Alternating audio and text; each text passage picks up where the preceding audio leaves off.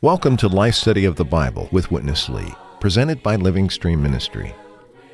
These life studies explore every book in the Bible from the perspective of the believer's enjoyment and experience of God's divine life in Christ through the Holy Spirit. These messages unveil how the Scriptures can be living and more than mere doctrine to man.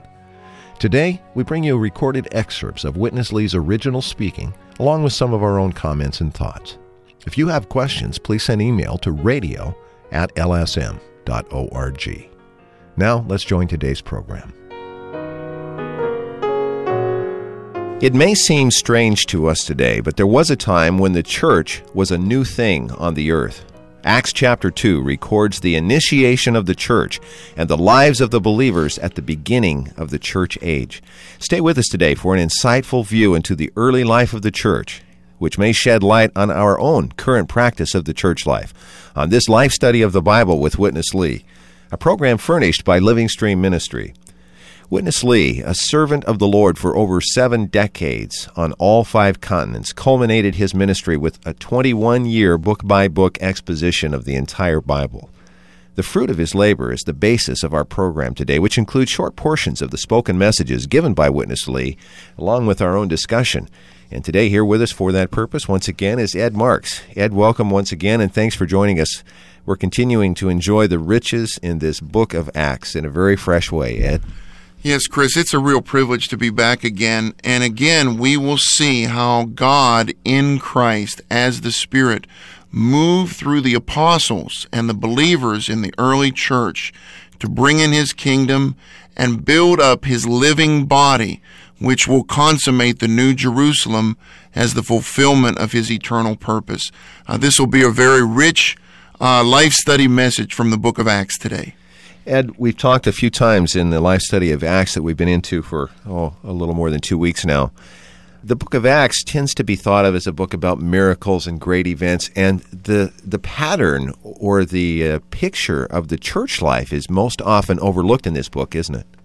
Yes, yes, it is. And really, uh, what we see in the book of Acts is the believers practicing the church life. And when we say this, uh, we like to just say a little bit about what we mean by the church life. You know, many believers uh, mistakenly uh, talk about going to church. This is a wrong concept. The church is not a physical building, it is not a place that we go to. The church is what the believers are. The church is the body of Christ, and the believers in Christ are the members of the body of Christ. Well, as believers in Christ, we need to have a church life. This church life means that day by day, we need to live and move in the body of Christ. Day by day, we need to participate in the fellowship of the body of Christ. The church is Christ is our life, and the church is also our life too. The church is the expression of Christ. So day by day, we need to be in the fellowship of the body of Christ. The, the, church life isn't just something we practice on Sunday morning. Day by day, just like right now, Chris, you and I are fellowshipping with one another, and we're fellowshipping with our listeners through the radio waves. This is the church life we're having here. Church life is the fellowship of the body of Christ that we need to practice and enjoy day by day. This is what the early believers enjoyed in Acts. We will see that they lived and moved in the body of Christ by fellowshipping day by day in their homes with one another. This is the real church life that we need to practice. Ed, in Acts chapter 2, there's a marvelous picture and initiation that we really want to focus on today in our program. As we get into it, I'm going to read just a portion, Acts 2.42, this one short verse. It's a very good backdrop. And they continued steadfastly in the teaching and the fellowship of the apostles, in the breaking of bread and the prayers. Let's join Witness Lee now as we see how the first group of believers produced by the apostles' teaching continued steadfastly in these four things the teaching and fellowship of the apostles, the breaking of bread, and prayers. Here's Witness Lee. This is really the beginning of the church life. The believers were continuing steadfastly in two things in the teaching and uh, in the fellowship of the apostles. These two things, both the teaching and the fellowship, were of the apostles. In other words, the apostles' teaching and the apostles' fellowship. You have to realize, actually, the New Testament doesn't have any teaching other than the teaching of the apostles. Any teaching that other than the apostles' teaching, that is not scriptural. That is not orthodox. The so-called orthodox teaching is the teaching of the apostles. From Matthew to Revelation, all the 27 books teach us what can teach it? The teaching of the apostles. So, in 1 Timothy chapter 1, Paul charged Timothy to charge some teachers not to teach differently. That means to teach things different from the teaching of the apostles. To know today, among the Christians, a lot of teachings which are absolutely not the teaching of the apostles. Then that caused division. How could we keep the oneness?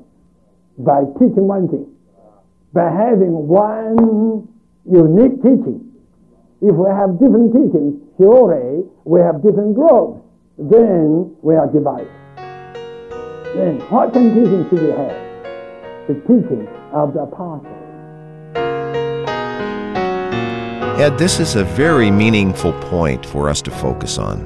Comment on this point that these first century believers were not taught to follow the so called orthodox teachings of tradition or the creeds, but to follow the teaching of the apostles. Chris, we see the inception of the church life in Acts is a pattern for us to follow as New Testament believers today. It says they continued steadfastly in the teaching of the apostles. Now, of course, they didn't have any traditions like we do today. They didn't have any creeds. What they had was the teaching that the apostles taught. This teaching is the entire New Testament from Matthew to Revelation, beginning with the incarnation of God and consummating with the New Jerusalem. The Bible, especially the New Testament, is the unique teaching of the apostles. This kept them in oneness. And the New Testament tells us there should be no other teaching.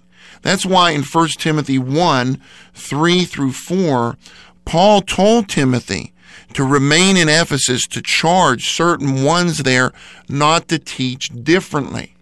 Not to teach differently than what? In verse 4 of 1 Timothy 1, he talks about the teaching according to God's New Testament economy. The Greek word for economy is oikonomia. Now, when we think of economy, we think of something related to dollars and cents. But in the New Testament term, when Paul uses the Greek word oikonomia, this is composed of two words oikos, which means house, and nomos, which means law. So God's economy is his household law or his household administration. It's his household plan, what he wants to do is to impart himself into his chosen and redeemed people so that he can be their life and they're everything for the building up of the body of Christ. And this built up body of Christ becomes the bride of Christ. This bride of Christ is the wife of Christ, and the wife of Christ is the New Jerusalem. This is the teaching of God's New Testament economy, which is the teaching of the apostles from Matthew to Revelation. This is the unique teaching which we should teach. This teaching keeps us in one accord. And how about this New Testament teaching of the apostles? Is it still available to us today? Yes, it is still available to us today because we have the Bible in our hands. We have the teaching of the apostles in our hands. You know, we need to realize that the entire New Testament from Matthew to Revelation is really the biography of a wonderful person. It's the biography of Christ. Even we could say the New Testament is the autobiography of Christ. Well, who wrote the New Testament? Well, we could say the apostles wrote the New Testament, but actually it was Christ as the Spirit in them. We love this person. This person lives in us. He wants to live his life through us. And it's by our gaining this person, our gaining Christ, our being found in Christ, our being filled with Christ, that the body of Christ is built up. So when you look, at the entire New Testament, the Gospels show us Christ in the stage of incarnation, how he accomplished redemption for us for the forgiveness of sins. Then, when we come to the epistles, beginning with the book of Acts and ending with Jude, we see the resurrected Christ. 1 Corinthians 15 45b tells us that in resurrection, he became the life giving spirit. In resurrection, Christ is the pneuma. What does that mean? He's the Spirit. He breathed Himself into us, and now He is in us as the living Spirit, working in us and through us for the building up of His body and for the building up of the churches. This is Christ in the stage of the 22 books from Acts through Jude. Then, when we come to the book of Revelation, in Revelation um, 4 5 and in Revelation 5 6, these verses talk about the seven spirits of God. Even Revelation 5 6 says that Christ as the Lamb has seven eyes, and these seven eyes are the seven spirits of God. These are not seven different spirits, they're the unique one spirit which has been intensified sevenfold. So we can say this is Christ in the stage of intensification. What he is doing and what he is after is he is after a group of overcomers. He wants some overcoming believers who will overcome the degradation of this age and the degradation of the church and just be normal, functioning believers in the living body of Christ to build up the body of Christ and come back to his original intention in the New Testament so that he can prepare his bride and so that he can return. And then, if this teaching is that critical to us, how can we identify practically what is the real teaching of the apostles? The way we can identify what the real teaching of the apostles is, there is a subjective way we can identify this. If we look at 2 Corinthians 11, 2 through 3, Paul said that his ministry, and he ministered the teaching of the apostles, was to espouse the believers as a chaste virgin to Christ, their husband. What it does is it stirs up our love for the Lord as our husband. If we are genuinely teaching the teaching of the apostles, which focuses on the person of Christ, it should stir up people to say, Lord Jesus, I love you. Our teaching should always unveil this wonderful Christ. What a marvelous test. Ed, let's go back to Witness Lee. We've looked at the teaching of the apostle. We have more of these four items ahead. And then, following this teaching, there is another thing unique. That is uniquely of the apostles. That is the fellowship. We all have to realize we Christians today on this earth should only have one fellowship. Just one fellowship. And this is the fellowship of the apostles and this fellowship is mentioned in 1 John chapter 1, which is the fellowship the apostles had with the Father and with the Son. So this is the unique fellowship. But today, among some Christians, there are different fellowships.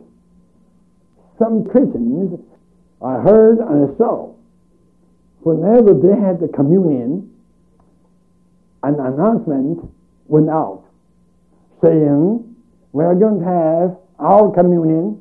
Anyone that has not been baptized by us, please go away. Don't participate in our communion. So you see their own fellowship. Is that fellowship of the apostles? The fellowship of the apostles must be so open and so public that can take all kinds of believers, whether they are immersed or they are sprinkled. Whether they are immersed by you, by your baptistry, and by your water, and by your pastor or not, as long as they are baptized, that's okay. Today, how to determine a group as a sect or not, mainly based upon this question. We have to accept all kind of beliefs. Ed, we've seen quite a lot today regarding the apostles' teaching. Now, in this section, we've come to another closely related matter the apostles' fellowship. How do we differentiate between these two? Chris, what we need to see is that any teaching produces fellowship. If my teaching doesn't cover the whole scope of the apostles' teaching related to the wonderful person of Christ, the fellowship that's produced from my teaching will be a very narrow sectarian fellowship. This is why we need to realize that we need to teach the entire teaching of the apostles from Matthew to Revelation, speaking of the wonderful person of Christ from the incarnation of God all the way to the New Jerusalem. You know, one thing about the apostles' teaching, if we teach this, it will produce genuine fellowship that includes all the believers. In 1 John 1, 2, and 3, uh, John talks about the fellowship of the apostles. And he, he says that his burden is to teach these things that you may have fellowship with us. And our fellowship is with the Father and with his Son, Jesus Christ. When John, as an apostle, when he taught the teaching of the apostles, which is the unique teaching of God's economy concerning the marvelous person of Christ. Uh, what that did is this brought the believers into fellowship with the Father and with His Son. In other words, it brings them into the unique fellowship of the triune God. And Chris, actually, what this fellowship is, there's a marvelous picture of this in Revelation 22 1 where we see the throne of God and of the Lamb and the river of water of life proceeding out of that throne. Actually, that flowing river is the fellowship of the believers. The fellowship is actually the flow of the divine life within all the believers. Again, I would like to say there is only one fellowship. This is the fellowship of the apostles. This is also the unique fellowship of the body of Christ. If we're in this fellowship, we will receive all the genuine believers in Christ. It won't matter about our doctrinal difference or our differences in practice. The point is this if we believe in Christ, if we receive Christ as our Savior, we have Him living in us as our life. And when we come together, we need to we need to participate in this Christ. We need to enjoy this Christ together, and we need to fellowship about the person of Christ together. Then his life will flow in us and among us, and that is the unique fellowship of the apostles in the New Testament. Ed, you made a very poignant comment.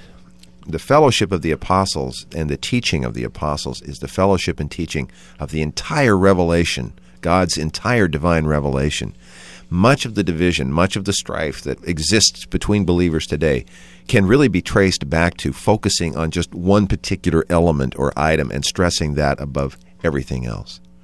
Exactly, Chris. And and we can use as an example baptism by immersion. Of course, baptism by immersion is scriptural. We believe this and we practice this. But if we make that our basis of fellowshipping with other believers, then we just include those believers who believe in baptism by immersion. And even though we believe this is scriptural, that is not our basis for receiving other believers. Our basis for receiving other believers is do you have Christ as life living in you? To have you received Christ as your life and your Savior, that makes you a believer. That is our basis for fellowship. We need to concentrate on the person of Christ. If we concentrate on any persons, matters, or things other than this wonderful person, this causes division and sectarianism. Ed, we want to return to Witness Lee for a very short section dealing with the nature and characteristics of the church life that emerged in Acts 2 following the outpouring of the Spirit. Here's Witness Lee. Then we go on. Fear came upon every soul, many wonders and signs were taking place through the apostles. All the believers were gathered and had all things common, selling their possessions and distributing them according to the need. I tell you, this practice was a strong proof of the dynamic salvation of God. The dynamic salvation of God was so powerful. You see, that caused them to forget about the earthly possessions. But this was not a conformal practice, and it neither became a formal practice in the church life because in the epistles the teaching was not according to this.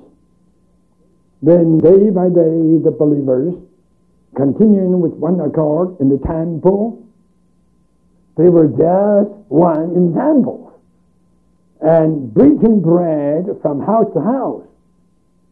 You read carefully. Their breaking of bread was not in temple, but in the houses, from house to house. And they were in temple just a kind testimony.